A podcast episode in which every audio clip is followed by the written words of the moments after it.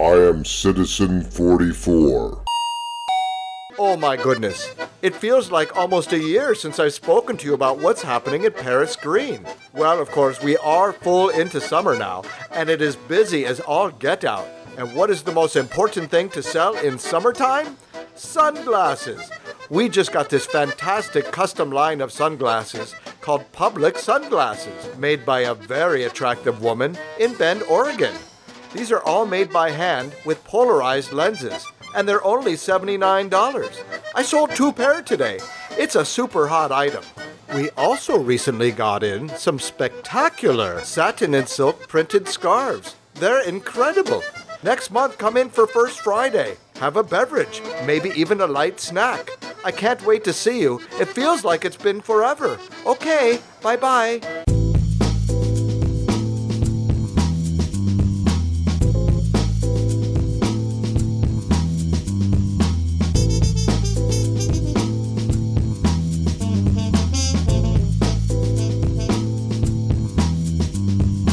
Hey everybody, Mark Ahrensberg here. Welcome to Citizen 44. This is show number 51. Area 51. Got a local favorite, Mr. Bloody Mess. Yep, Bloody Mess. He is a local radio show host. He does a show called The Church of Rock at KSKQ Public Radio right here in Ashland, Oregon. Very nice person, man, dude and uh, we had a lot of fun chatting about this and that and the other. He's also a singer, songwriter, dad, so he's going to be on the show today. It's very exciting. Oh man, Ashland is not pretty right now. I know uh, there's several other hot spots in the country, but we are definitely under fire. Not so much fire, but smoke. It's been this way for, I guess, a week, and uh, it's reminiscent of last year when I got sick and evidently, uh, we made national news in the past week. Our claim to fame is we have the highest air toxicity in the world. Yep, in the entire planet. So that's what we're dealing with. It's uh, kind of put a damper on things. There's not as many people out and about, and those that are out and about have masks on. These are uh, air filtration masks. I took Sam the other day actually to the hardware store. Luckily, he's a super big dude, and all they had left was one extra large mask. And uh, so we got that for Sam. He came out a couple days ago. We went out and got some food, and uh, not a lot of outdoor activity. Several games of Uno. Zoe took off for a couple of days, a couple of days ago, with her friend Addie and Addie's mom to go look at some colleges in Portland and in the Washington state area. I believe these are private colleges, and there was some kind of deal like a timeshare sit through where you go to these colleges and they give you a deal on the entrance application fee, something like that. Anyway, it's cool. Zoe got out of town for a couple of days, and uh, she's certainly not missing anything here in Ashland and it is truly ashland now. There's ash everywhere, and it's very hot. That part doesn't bother me. I love the heat. Ever since my trip in 2016 to Thailand, when it was the hottest recorded temperatures in at least 65 years of recorded temperatures. So that has cured me of my distaste for the heat. I got no problem with heat now. Bring it on. Love it. Give me a hundred. Give me a hundred plus. It does not bother me anymore. That's about it. It's all good.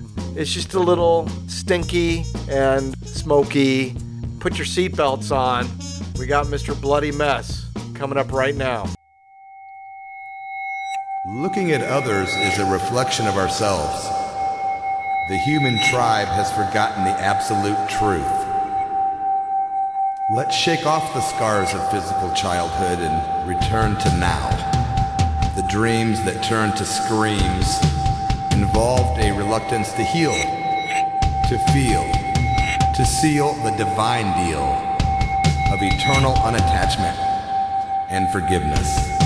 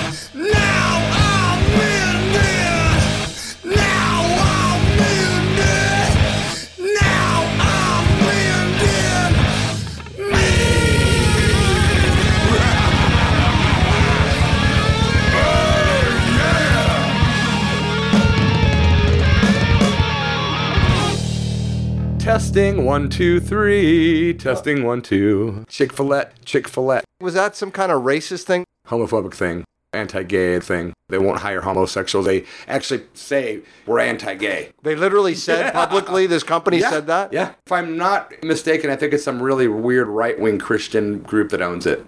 Nothing against Christians in general, but the ones that are the weird right wing, strange ones. Yeah. Are you from LA? No, I'm from Peoria, Illinois. I started doing punk rock there in 1983, and uh, I was just a black sheep and a real thorn in the side of the community. There's a town of about 750,000 people, but we did music there, and I decided not to move to LA or New York at that time because they needed a weirdo like me there to rebel against things. You know, LA and New York had plenty of weirdos.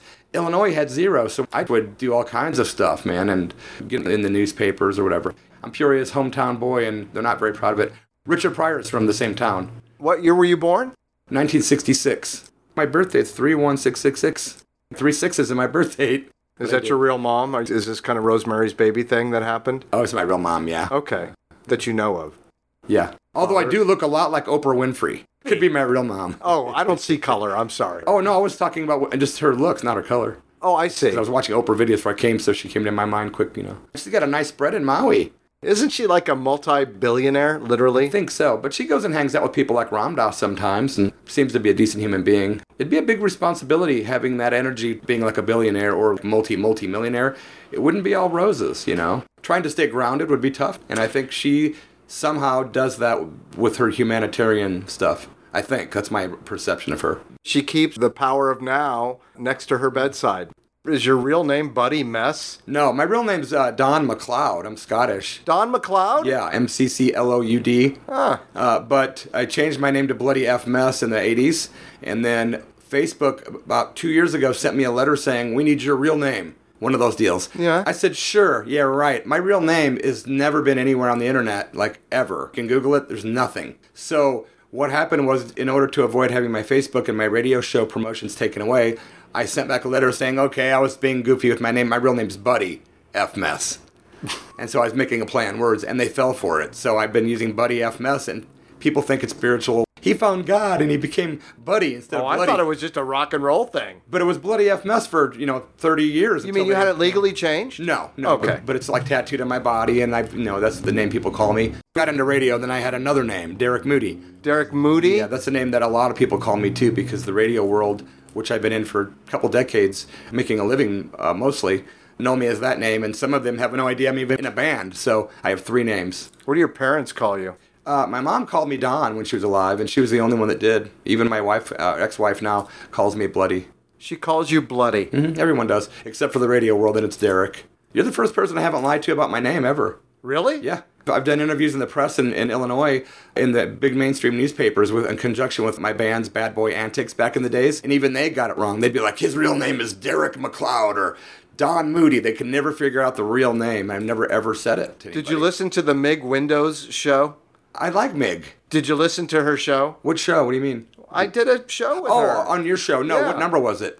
Uh, 43? So it was the one before this last one? no, the one before the Okay. one before that No, one. but I will because I'm a fan of your show and Mig, and I did not catch that one. man. Well, Mig has stories about names. You know, her name is a little also something other than what you would think would be a name that somebody would give somebody. Okay. And in her life, there's been a string, like whatever with yours, of people lying to her about their names. Oh, I her see. father even changed his surname. wow. So check out the Mig Windows show, I will. and you'll find out other interesting, bizarre name-related stories. And normally you see that people change their birthdays, but not names as much. But I guess in the entertainment world they do, I guess. Change their birth dates. Yeah, like Tiny Tim, for instance, the singer Tiny Tim was Yeah. a friend of mine. If you Google Tiny Tim's birthday, it's all controversial because he gave different dates all the time, so no one really knows exactly when he was born. 'Cause He was your friend. Yeah, he was a friend. Was- I was a huge, huge fan of Tiny Tim. To me, he was like God incarnate in a musical body. I like, I loved him. Yeah. How did you hook up with him? I just became an obsessive fan, like really obsessive. I collected every bit of music I could by him. I literally think he's just a genius.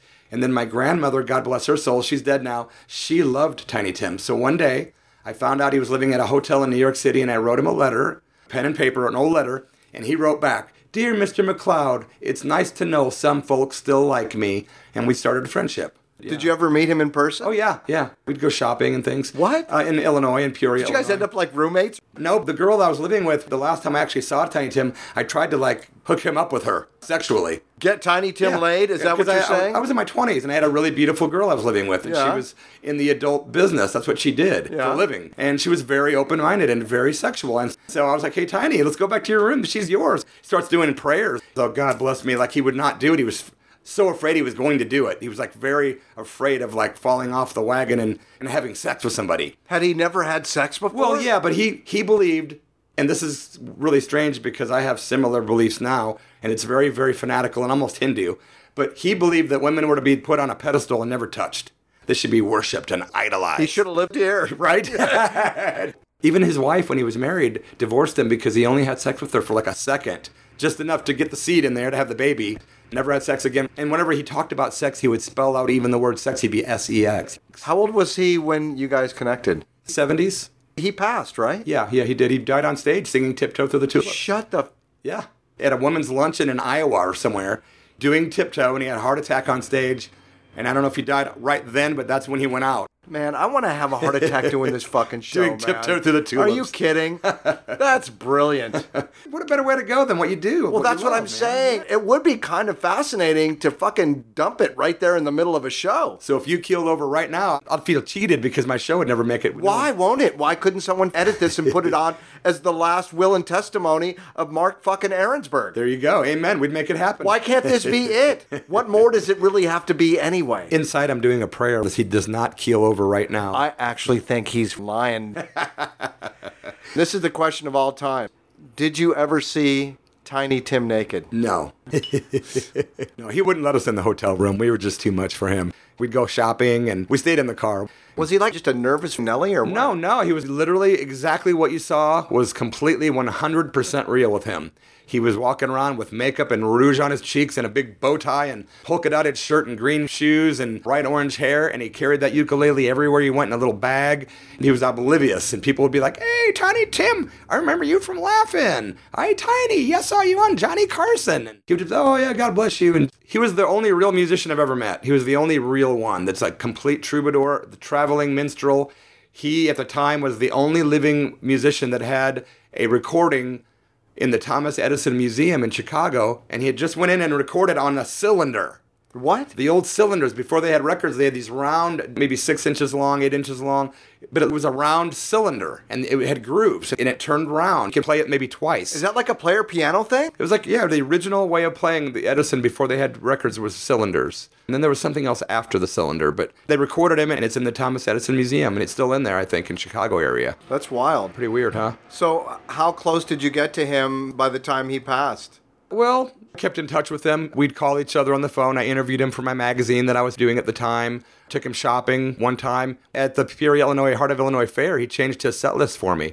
I was actually naming songs from the 20s, and he knew them all because he was a human jukebox. He knew every pop song ever written in the history of music. I go, hey, remember that song, I Wish I Was in Peoria? He's like, 1936, The Sunshine Boys, and he'd just start singing it. He could go all the way up to Pink Floyd and ACDC, like he knew every song ever written. Completely insane. I wonder if Robbie DaCosta is his great great great great grandson. Right?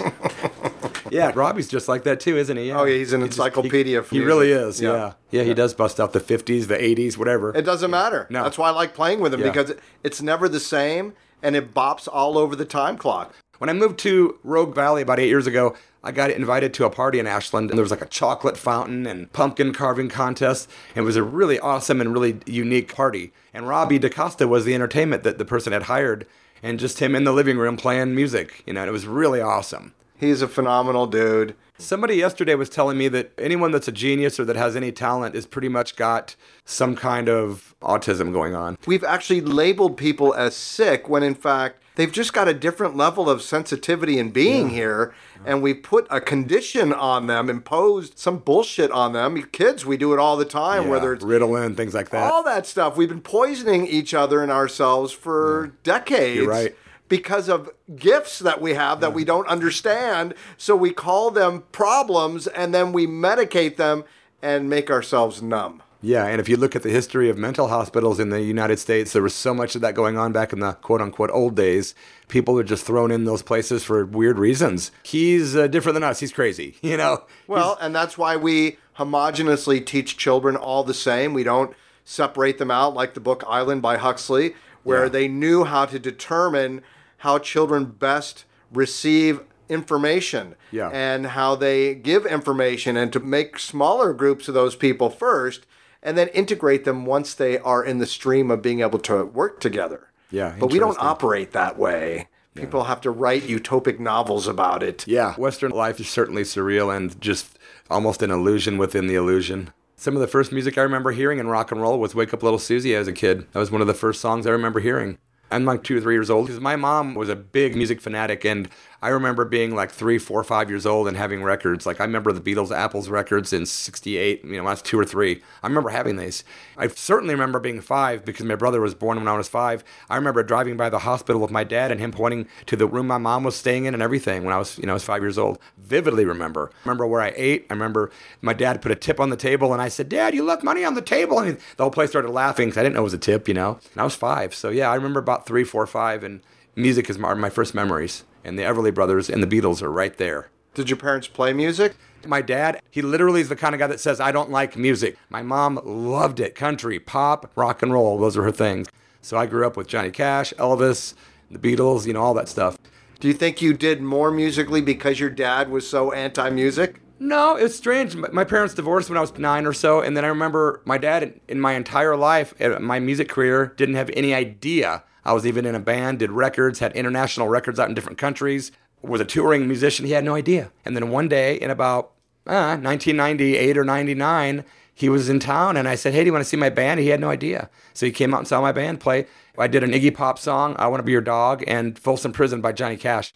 Out of our set list, my dad goes, "There's two songs I like the best. Was that dog song and that Johnny Cash song? you liked Iggy Pop, man? That's cool, Dad." interesting. But he's the kind of guy that says, "I don't like music." It's he so still weird. around? Yeah. And your mom is not. My mom is not. I haven't seen my dad in about a decade, and I'm flying to Omaha, Nebraska to visit him It's in the middle of August to see Cool. him. Yeah. His oh. wife just passed away, and he's kind of alone and stuff, Oh, so yeah. I'm going to go out and hang out with him for a couple days. Oh, that sounds like the beginning of a movie. Yeah, it does. Yeah, either that or a really traumatic situation for me because my dad's really extremely uh, right wing, Republican, very opinionated, which is great. Everyone's got to be themselves, but we are so different. It's like night and day. You know, this is the meeting of a lifetime that's about to happen. It's very special to me because now he had this wife that was very much in the middle of us being close since like the 70s. And now I got him to myself if I want to go talk with him and hang out with that energy. And so it'll be good to go there and just let my opinions go, not have to go there and talk about politics. We don't have to talk about that stuff.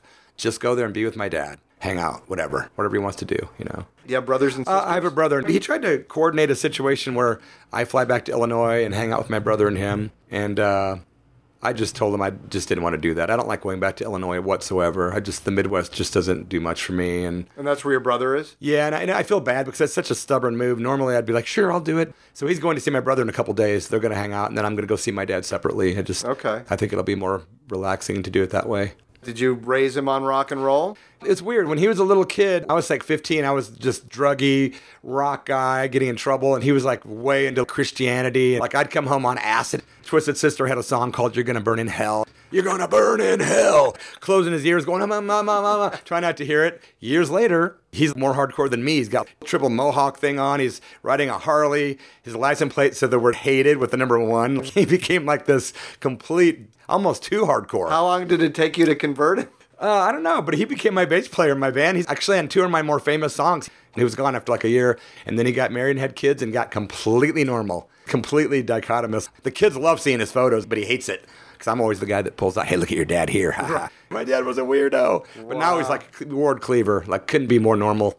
For a few years, we were womanizing together and doing drugs. So he's still in Illinois? yeah, How many kids does he have? my brother's got three kids. Yeah. So he's done. Yeah, he's pretty much. I go to bed at eight o'clock. I go to work. You know, kind of life. That's that's his trip. He voted for Trump. Thing. He's just a normal American in the Midwest doing what they all do, waiting to die, waiting to die on the couch with the with remote control in hand. Work, buy, die. That's what I always say about Illinois. Work, buy, die. That's what they do there. You buy things, you work, and die. That's it.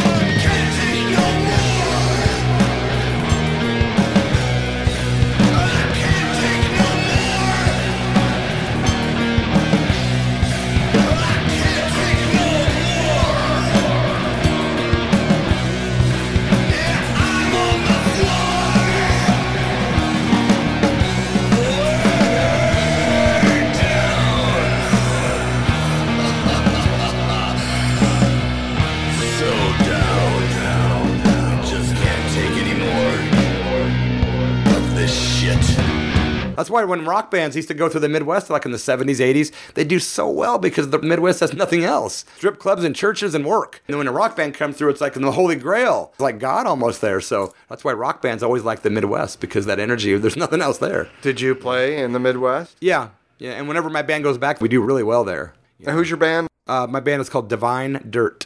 What kind of band you got there? Really high energy, intense combination of hard rock, punk rock, blues, and gothic horror music as well. I write songs for soundtracks. Do you and- write songs for Mig? Actually, Mig contacted me about using one of my songs for one of her upcoming films. My Black Little Heart was actually getting airplay on 19 stations in 1999.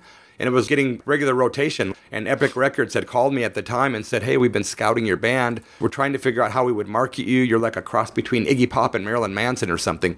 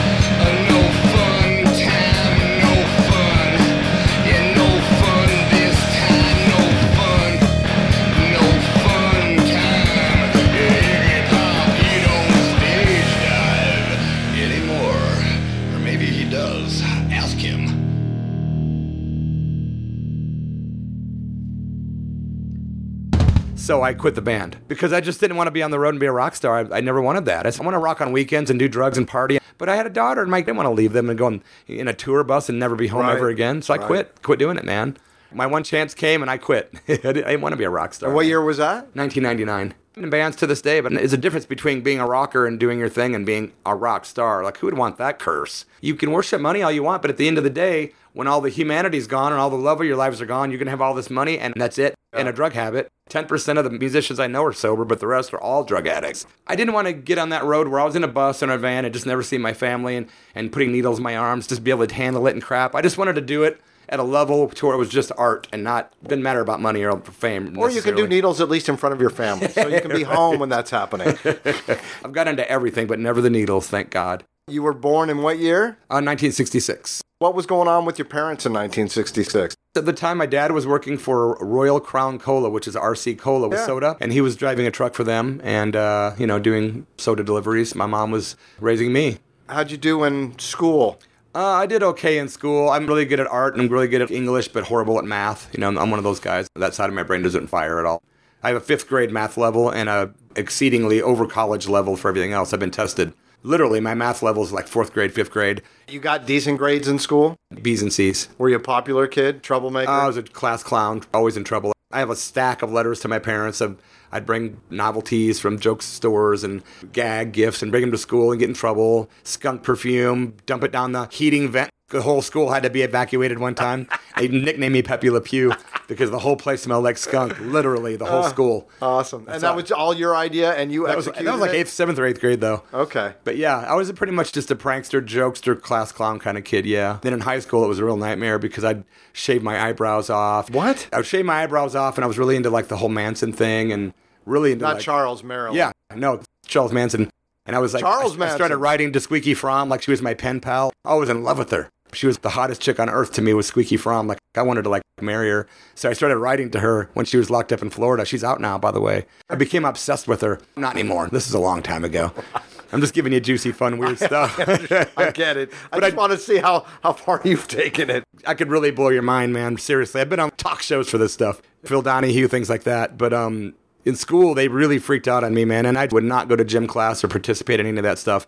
So I'd be in the locker room and they'd be picking on these kids, man, and I'd be like, "Hey, man, you pick on that kid again, you're gonna fight me." And I'd shave my eyebrows off and come to school with my Manson book or my Anton LaVey's satanic books at the time I was into, and people were like, "Whoa, this kid's freaking weird. He's not tough, but he's crazy, and we're not going near this kid." Years later, I ran a red light in Peoria, Illinois, and I got pulled over by a cop. And the cop took my ID. He goes, What school did you go to? And I go, Richwoods High School. Gives me ID back. He goes, Thank you. I'm going to let you go this time. Thank you for sticking up for me in high school. One of the kids I actually stuck up for, same cop pulled my brother over and let him go. Some of the fringe benefits of kindness. Right. Isn't that a cool story? It's fantastic. Yeah. Years later, I got robbed and I, I collect autographs, and somebody stole a couple of my autograph collection books. And I found out about it and went down to the pawn shop where they were at, and I called that cop, and he came down and got them back for me, like handed them to me. We said, Here, we're even now. That guy was in my life three times after that, you know, strange. What's that dude's name? Officer Craig, Craig something. I know his, his name was Craig. I know that for sure. Well, good job, Officer Craig. Yeah. And he became a detective later, so yeah. Cool, man. it was strange to have a friend, kind of a friend that was a cop for me at that time because I was in a shock rock band for many, many years and we were just off the charts bad. it was great. You know, can't regret those kind of things because it's what made me who I am now.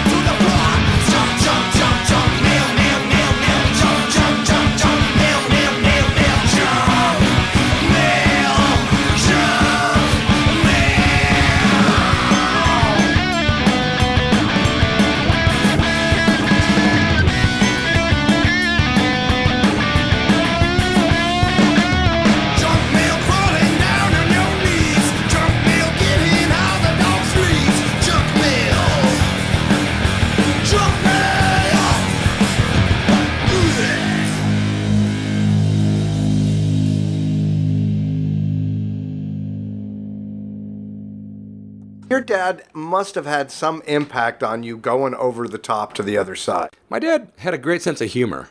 His sense of humor is off the charts awesome. I totally inherited that from him, and I look just like him, except he's got really short hair, but we look exactly the same. He's 73, he's got every hair on his head still. He's in completely perfect health. The humor thing and the health thing, thank goodness I got those genes. And he's how old? He's 73. Okay, he's Yeah. still young. Yeah, he walks like 10 miles a day. This guy is unbelievably proactive. He's so awesomely healthy. It's great. Yeah, no How about you?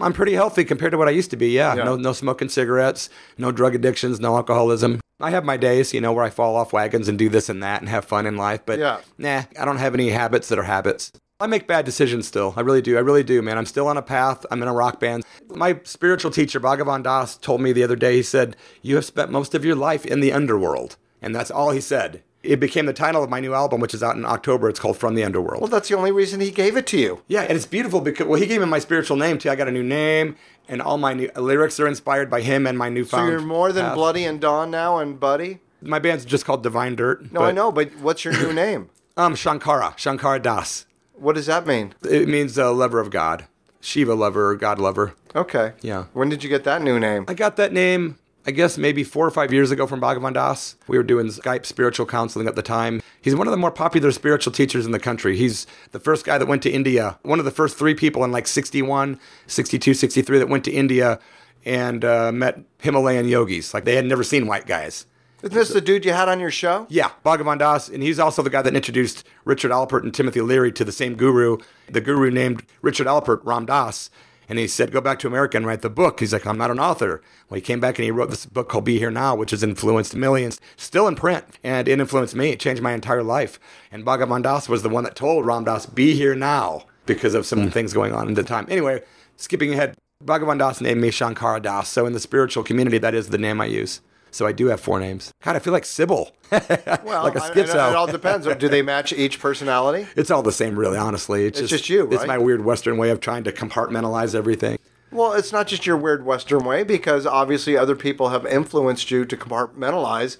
Even your new name is a new compartmentalization, right? True, good point. And the funny thing is, though, there's people like in, say, the punk community in like uh, New York or Los Angeles.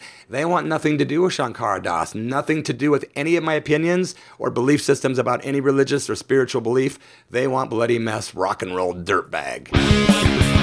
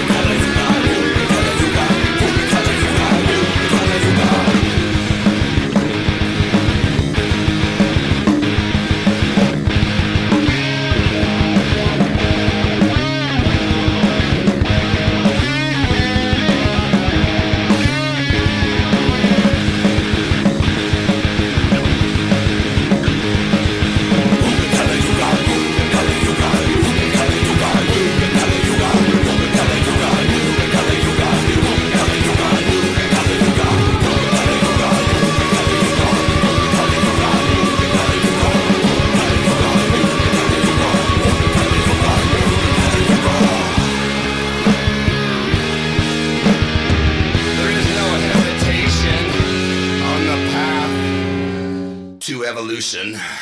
That's what they want. They want the sleazy rock guy. Well, that's the guy that you perform as when you do the things when you're that person. But the thing is, though, is uh, you know, like one of my idols from the '70s is Alice Cooper. And when I finally got to meet Alice and spend like a couple of hours with him alone, we talked about these things because he's a real religious guy, like very much into Jesus Christ, like hardcore. He learned how to separate it and be able to do both. Me, it's hard. It's hard because I was a real hardcore atheist up until about six, seven years ago, like the worst. And one day I found this book in Barnes and Noble called Hindu for Dummies. I walked by it and I go, Hindu? What's Hindu? So I picked it up. I was on the bargain bin for a buck. So I read it and I was so compelling. I go, this is really interesting. Hmm. And it said, if you like this book and it resonates with you, you must find more scriptures that are Hindu related. For instance, the Bhagavad Gita. So I'm like, I must get that book. I must have it. And I'm like, wait a minute. 12 years ago, I flew to Mexico going through my divorce. I was really depressed in a really bad place, man, and addicted to drugs. And I, I went to Mexico to get away for a while. And in the airport, a Hindu guy came up to me with the bindi on his forehead, the whole deal. And he had this book. It was a beautiful book with gold inlaid pages and a built in bookmark and all this. And he wanted to sell it to me. And I was very offended because I was an atheist. I was and angry. But I gave him $2 for this, like, obviously $20, $30 book. And he walked away and he looked defeated. And I felt kind of bad for being a jerk. Here's $2, get away from me. And I bought the book. Well, I went to read that book and it was just the biggest load of gibberish, nonsense, crap. Why would I waste my money on this? I put it on my bookshelf. 12 years later, I'm in Oregon. Hindu for Dummies, Get the Bhagavad Gita. I go digging through my books. The very last book, after five shelves, there's my brand new copy of the Bhagavad Gita waiting for me. I read the book and every word made complete and utter sense. Tai Ming. Yeah. So it took me a year. I read it contemplatively for a year, very slowly, and it changed my entire life, literally. So, what is your story now? So now people say, "What are you?" I'm, you know, I'm not the kind of guy that says, "Oh, I'm a Buddhist" or "I'm a Hindu," because that separates you from other people immediately. One of the main reasons we are in these material bodies is to awaken from the illusion of separation. We're all a conglomerate.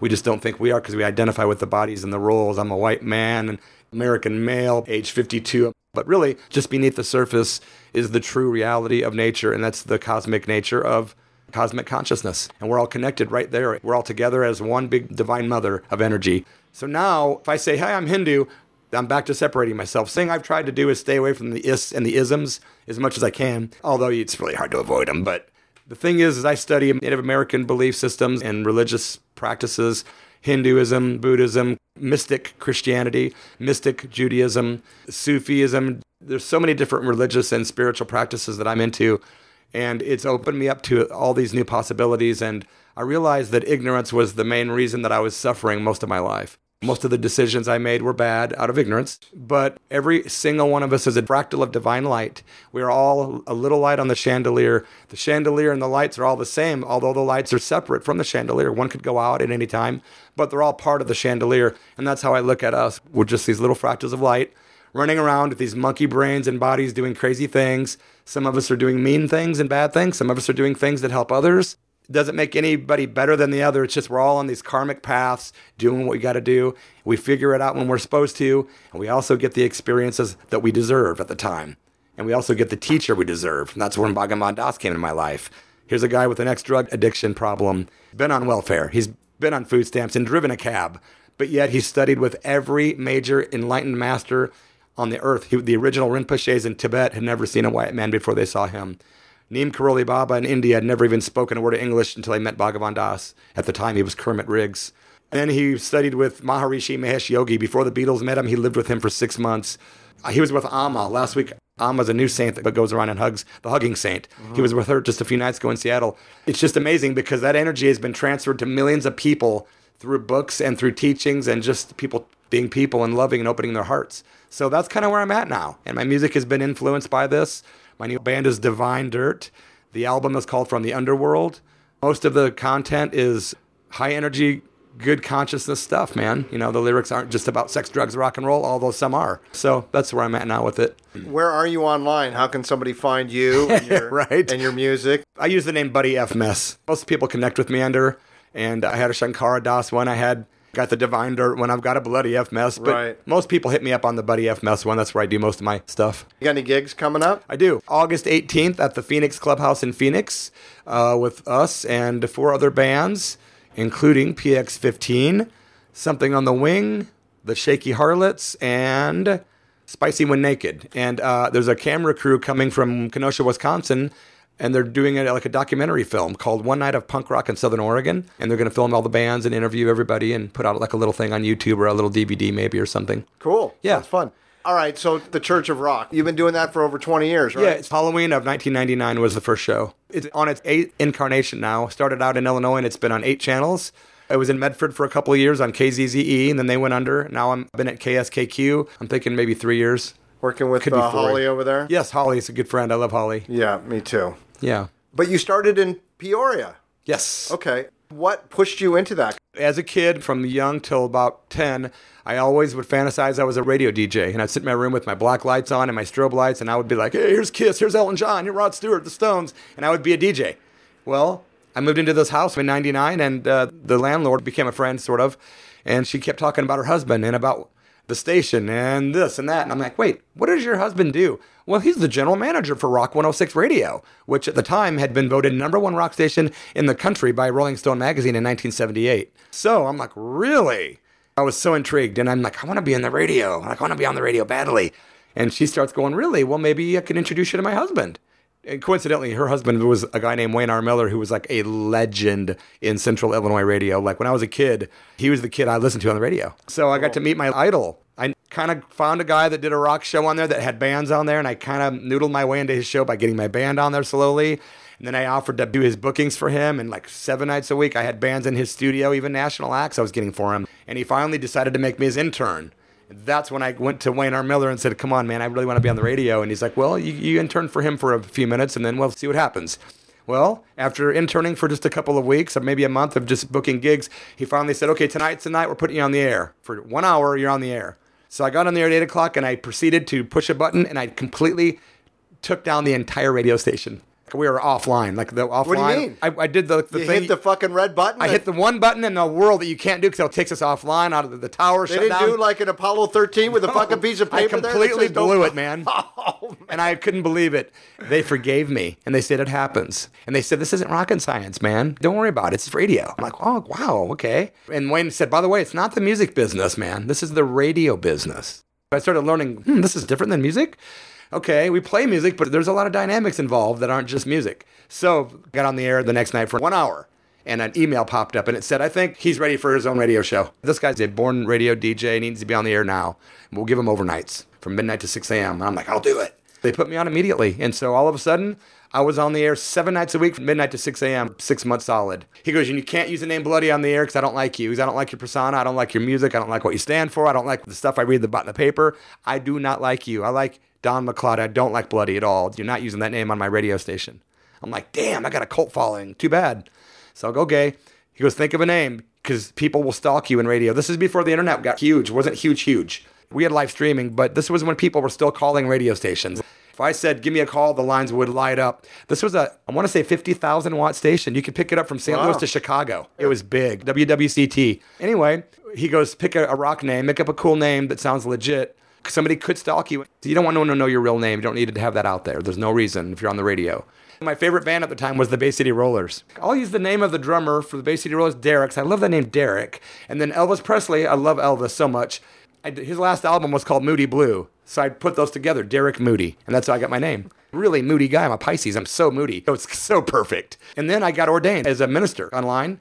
And I've done dozens and dozens of weddings, and I became Reverend Derek Moody as a joke. So, non denominational, just doing these Grateful Dead weddings. And one time I did a mass wedding at a bowling alley. 13 couples at once I married legally, and they all stood on a different lane. We called it Lover's Lane. Where It was this? It was in Bloomington, Normal, Illinois. And we did it live on the radio. Did you say Bloomington Normal? Yeah, that was the name of the town.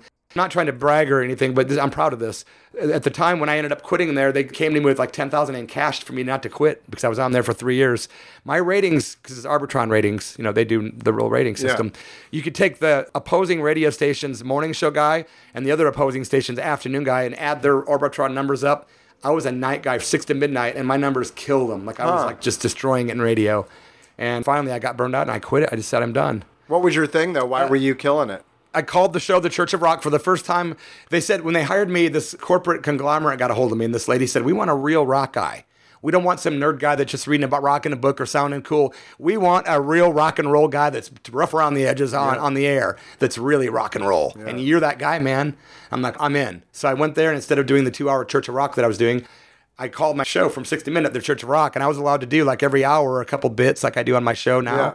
And I was allowed to have my own guests, and they would hook me up with like national rock, like Ozzy, people like that, big names, giving me passes to go to like Ozzfest and stuff like that. And, you know, big names would come in every other week, and it was really awesome. Just completely off the hook, you know, drugged out, crazy on the air, women, just the whole nine yards. Nice. They liked it. They wanted me to be wild. They didn't care. They saw the ratings. And when I quit, the general manager, Patty Donspach, came to my home and she had a bag with $10,000 in cash. And she goes, I'm begging you to stay with us for one more year. And I will also cut your hours down to four hours a night. And you won't even have to drive to Bloomington. Normally, you can do it on the air here in Peoria where you live at another studio we own. No, because when I quit, it was to get closer to my daughter. And I just had lost so many years. I read a book to my kid every day of her life, every single night at bedtime for 10 years solid. And then all of a sudden, dad was gone and at three o'clock every day till the next day. And it was really devastating for her, you know, depressing. Were you married at the time? Yeah, yeah, and it was really devastating on my marriage too, contributing to being over. You know, I lived my stupid rock star life, and I got to be the dream DJ, and I loved it. But the point is, when she brought me the ten grand in cash, I said, "No, man, you, you could give me a million dollars, and I won't do it." And she said, "I've never met anybody with your conviction." She just couldn't believe that I was broke. I was making twenty six grand a year, like I could barely pay rent. Man, ten grand at the time would have been just kind of nice. But you know, something to be said about conviction. You know, what you believe in, what you love. You know, Your integrity, man. yeah. And I love my daughter more than How I old love is she rock and now? roll. My daughter's 25 now. Where's she? Portland. Oh, so she's pretty close. She's doing very well in life too. Yeah, she's doing good. She's one of those uh, TMZ kind of people. What's that mean? Well, she goes and meets celebrities like sports people, presidents, oh, that rock apple stars. fell right off the fucking tree. Dude, she's got a warehouse full of like autographed items from hell, and she's going to eventually get into that business. But like when Johnny Depp was in town with Hollywood Vampires, no one could get near the guy. Guess who hung out with him alone? My chick Tracy and my daughter. Just them and Johnny Depp at his hotel. Alice Cooper, same band. Guess who got to eat breakfast with Alice Cooper? Not me. My chick, Tracy from the Church of Rock, and my daughter. They were eating with Alice Cooper. Yeah, you're right. The apples don't fall far from the tree. Right. well, that's cool. So she's loving her life. She's having a rock and roll Yeah. good time. yeah, she's a good kid, man. Is she single? Is she married? Got She's single. She, she doesn't get herself wrapped up in relationships. She's Yeah. always been a very smart kid. She called me when she was 14 one time, tripping on mushrooms. She called me in the middle of the night, and I thought something had happened. I picked up the phone. Two in the morning. She's like, Dad, Dad. I'm like, oh my God, what happened? She goes, Dad, first of all, I'm fine. And her voice is freaking. I'm like, what's going on, man? She goes, I'm tripping. I go, oh boy, okay. Be cool, Dad. Just deal with this like I was your best friend. You know, I'm like, hey, you know, okay, where are you at? She goes, I'm laying on a park bench in the park right now. I just want you to know, Dad, that I'm so glad that I have you, Dad. And if I wouldn't have had you in my life, I would never be the same person I am now. And I just want to take a moment to thank you. And I'm so glad I'm not one of those Barbie girls that just gets knocked up and has a kid. And I'm never going to be that way, man. I'm going to just be independent. And it's all because of you, Dad. Thank you. I have a good head on my shoulders because of you. I just wanted to tell you. Bye. Click. And it was so loving and great. that was it. Click. You never talked to her about it again. Never said another word about it to me. It was just so profound, you know. Such a You trip know? that she thought to call you though while she was tripping balls. The current studies on psilocybin say that it's the only for sure cure for depression in about eight hours. It also says it's the only thing that's as close to a literal fountain of youth. I do mushrooms regularly. And it keeps me completely young and it keeps me grounded. Love to go out in Mother Nature in Oregon and do mushrooms. It's so awesome.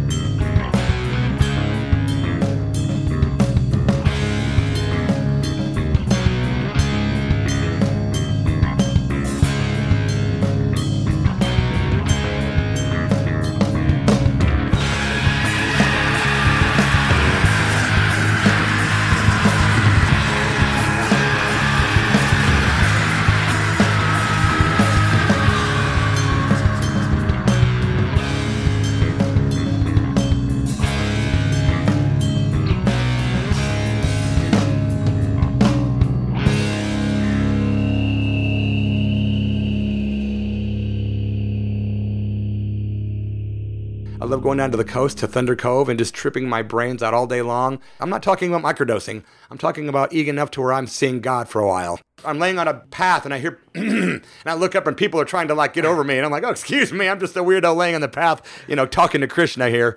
But that's what I like to do. I call it napping with God. I'll just lay down and just start writing poetry in my head. Can you know? imagine though the beautiful gift if we could give that to each other? If you could just tell somebody, look, I'm going to give you something that is unimaginable, and I just need your attention for a couple minutes, and we're going to just dose you a little Yeah. bit. The world would change so in a quickly. minute. in a minute. If there's one bit of advice I could ever give anyone, although no one will ever take your advice, no one ever listens, you have to have your own experience. My one bit of advice for any kid, maybe two, is don't touch alcohol or opiates. I guess I should just say drugs, period, but in particular opiates or nicotine too, I guess. But those things just are crippling. Our country is crippled. And the sad part of it, and I don't want to get political on you, but the, the sad part is that I'm sure with an intelligent guy like you, you're very aware that we are. Is there somebody else in the room? We're, you talking to? we ourselves, this country traffics in heroin addiction. We bring it here, we grow it, we guard it, we sell it on the streets, and then we go, we have an opiate epidemic. And it's sickening, man. But if I could tell every kid out there to please listen to me, don't try it even once because it's that good. Yeah. It just is, man. I got addicted to opiates a long time ago, and it's just one of those things, man. Think about the meth problem 20 minutes from here. I feel really sorry for everyone that's addicted to drugs, like really profoundly sorry. Like I could cry. It's that deep. And you can't blame people. People are just so soul sick, man. Like the other day, I gave somebody some money, and my friend goes, "What if that guy goes and buys some booze with that you gave him?" I go, "Then by God, I just that the compassion of you bought him what you- five minutes of happiness. then f- fucking let him get drunk, That's man. right. Is that all he has? That's all he has. What are you going to do? You know, I mean, really? Tell him to wake up, get a job. He's miserable the way he is. If that's going to bring him relief, even Right. if it's another temporary illusion, the money is just as well served whether he bought a hamburger right. or a bottle of That's booze. That's Seriously. right. Yeah, If I you really have compassion, you're not going to get him off the drugs. So you might as well at least help somebody feel good. you know what my sister's doing in LA? You know? She has started a 501c3 called The Power of a Shower, and she's getting bus manufacturers to donate buses with ah. showers, drive around LA, give homeless people showers and some clean clothes That's and so some, some awesome. dignity. Ashland has so many good karma yogis that do things like that. They have that laundry love here, where they have the laundromat, Henry's laundromat up there in, uh, in South Ashland, where I live. They have laundry love day days where they have free laundromat. For, I didn't know that they for the Henry's homeless doing that. They also have a, a, a mobile thing like your sister has that goes around and they give showers to people around here. Is that right? Yeah, because uh, Tracy and I from the Church of Rock, once a week we go down to Pioneer Hall, and I'm divulging this information in case some listeners might not know it. But every Friday at Pioneer Hall at five o'clock, there's this wonderful community meal. It's called the Community Peace Meal, and it's open for everyone, and it's designed for our friends and brothers and sisters that are homeless. But it's open to everyone. You might have people that are shut-ins that have no friends or family. They're welcome to come out and meet their neighbors. The volunteers that show up every week do it regularly. We've been doing it for years. I didn't know anything about it. And I, as a matter of fact, I thought they were shutting down Pioneer Hall. Well, they shut down the rental of it because they need to have like fifty thousand dollars in like upgrades or whatever. Yeah. But they still let them use it on Fridays for the meals, and then also just uh, on the same subject, every single day of the week at Lithia Park under the gazebo by the bandshell at 5 p.m. There's somebody dishing out a dinner there free. Tracy does it every Thursday, by the way. Her and Lisa Ostos and Vanessa and Jason Hauk. Those are like the core members that I work with. We work under their direction we are uh, influenced by them. They were doing this way before we came to Ashland. So when I came here and heard about this going on, I wanted to volunteer, uh, be of service. Anandamayi Ma, one of the great saints of India that's dead now, one of the great avatars, she said, Only God can help, and whatever God means to you, of course. It's a very personal thing, but you can be of service to people. You can't help anyone, only God can help, but you can be of service. So I always correct myself when I say, Oh, I helped. No, that sounds so egotistical and arrogant. I didn't help anybody, but I was of service and I dished out some mashed potatoes. That's why my tagline is here to serve. Beautiful. I love that. And you know, Neem Karoli Baba, my guru's guru, said that when you feed people, it's like God feeding God. And he said that's the holiest thing you can do in this body is to feed another person food. That's what I tell my children. I said that is the most powerful, the most fundamental thing you can do. Yeah. God comes to people in the form of food. And we are all fractals of the divine light. We are all God. We are gods. So when we feed other people, it's God feeding God, how beautiful. And at the homeless meals, half the table's meat and the other half is always vegan and vegetarian. My one friend said, she goes, only in Ashland do people go in the free meal line soup kitchen going, is this vegan? But come on, they have a right to eat That's, healthy food. No, that's wonderful Just because that you could even think about Right. that in your predicament that you're prioritizing your intake. And you know what? It might be true. It might just be Ashland, and God bless Ashland Right. for having that mentality. Even the homeless want their food I organic. think that's pretty so cool. Uh, is there any kombucha with this? Uh, yeah. Excuse me. Yeah, man. I think it's cool. There's nothing wrong with somebody asking that. No, you of course not. I think it's pretty fascinating. And you're right that in this community specifically, where else on the fucking planet is someone going to ask if their homeless meal is vegan? Baba Bhagavan Das told me, he said, when you eat food, you're not eating the food, you're eating the vibrations of the food and the people that cooked your food. So he's very, very What about the animals that were fucking screaming as they Yeah, were yeah. That slaughtered too. That in some too. inhumane, disgusting, grotesque ways? What is that energy we're putting in our bodies? Does that relate to how we're completely destroying our environment Mm-hmm. because we don't care about anything? We're so self fucking loathing. yeah, our bodies are our temples, man. You know, But what you are putting into their bodies, I think potentially is equally as yeah. important. Yeah, good point. Are you making them sick? Are you creating health and welfare problems for them down the road? Yeah, good point, man. So we're not really thinking about the cause and effect of what it is specifically that we're putting in our bodies. Mm. Even our own children, we take them to a petting zoo and they pet the little goat, and then we put it on a plate at home, and the kid doesn't know that they're eating the same Yeah. fucking goat that they fell in love with about 20 minutes ago. Yeah, you're right. So we have some mixed messaging problems, Yeah. which is why we're making horrible decisions for ourselves, for each other, and for the rest of every fucking living thing on this planet. Amen, brother. So we got to start teaching the kids how to think, not what to think. We have a responsibility to try to open the eyes of others. If we're awakened even a little bit, we should be trying to help nudge others awake. The reason that I even do this show, the reason that I have two children is it is the only hope I have. If one person, whether it's my children or otherwise, makes them contemplate that they literally give themselves the luxury of time to think about what they're doing. Then you've, you've done your job. What's your daughter's name? Audrey. Audrey. Wow, that's an old school name. Yeah, we named her after Audrey Hepburn. So you know I work down in uh, Paris Green, right? I did not know that. I'm the guy in Paris Green. It's so great. You come in for First Friday. We're all having a very good time. you picked an extremely classy, wonderful representation of humanity as your daughter. Thank you. And she sounds like she's a pretty wonderful girl. Yeah, thanks. I'm glad you came in, man. I'm to call you Buddy, right? You, you can call me Bloody, Buddy, Derek, Shankara, or you can just, um, hey, bro. It's super cool to have you in here. You didn't talk much about your show. My show's on Sunday nights, every Sunday for 18 years, and it's on KSKQ from 7 until 9 o'clock every single Sunday evening. We usually have a local musician in to play live, and we always have a national guest on the phone. We also have a new YouTube channel, The Church of Rock, all spelled together. And we've maybe got 75 or 80 different interviews we've done on there, and we add stuff daily, and we have hundreds and hundreds more. So, yeah, The Church of Rock, it's on 89.5 FM or kskq.org. It's also syndicated over in Bandon, Oregon now too, and KBOG in Bandon picked us up too. Cool. So, you can kick it on the beach and listen. yeah, and then 94.1 FM in the Medford area. So we're on three FM frequencies in this area now. So that's great. Well, right on. Hopefully, after you listen to your show, if you don't think it totally sucks, maybe you'll have me on your show. No, I'll, we'll definitely have you on, man, for sure. Well, I think we talked about that before. So we'll have to schedule a date and have you on, man, and talk about your show. All right, brother. It's good to see you, man. yeah, thanks, for so having me much. over. It's been Yeah. a lot of fun, man. It's the most fun interview I've ever done, to be Wow. honest. And thanks for the music. You brought me a gift. Uh, I've got two CDs here. I have the Bloody Mess Rock Circus Mountain Rock album. This is a 30th anniversary with Bloody Mess and Richie Ramone, Rikk Agnew, Don Bolles, and Paul Roessler. Yes. And then you got another one here. You got Buddy F. Mess Transcend. Yeah, that's my uh, full length spoken word album. Cool, man. Look forward to hearing both these. Well, thanks. I hope you enjoy them. Thanks, brother. Much love to Yeah, you. thank you. Good luck being a dad with all that stuff. Ah, thanks, man. Cheers, man. Om Namah Shivaya.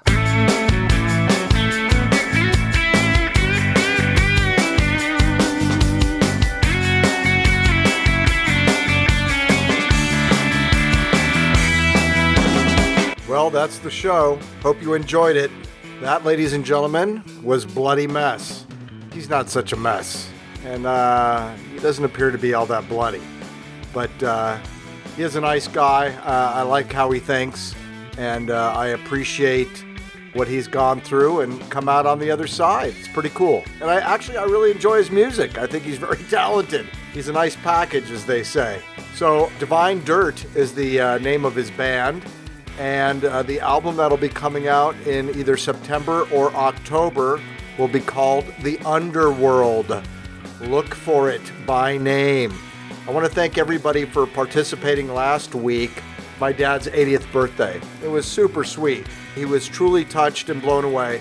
I had sent him a package of uh, a couple of birthday cards, uh, one from Sam, one from Zoe, I think both handmade. And then I sent him that illustration of him that I did, which ended up looking like my brother, my younger brother, who's no longer with us, but similar to my dad. So that was really interesting. And then he, he didn't realize that I had sent him uh, a card as well. And I think he uh, he was a little disappointed. He got cards from everybody but me, but my mother gave him the card that I had sent, and uh, he was very appreciative, to say the least.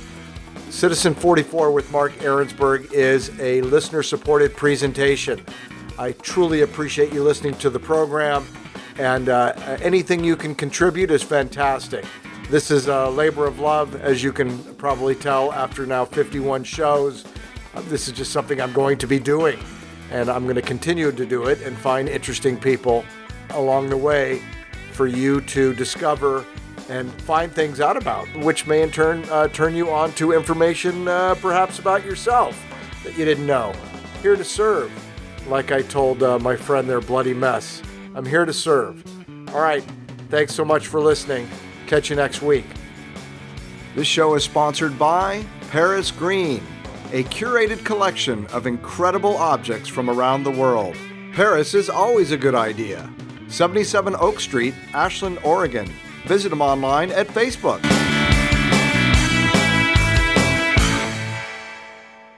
If whatever you're doing is not working, there's only one way you can change that, and that's to change what you do, change what you do, change what you do, change what you do, change what you do, change what you do, change what you do, change what you do, change what you do.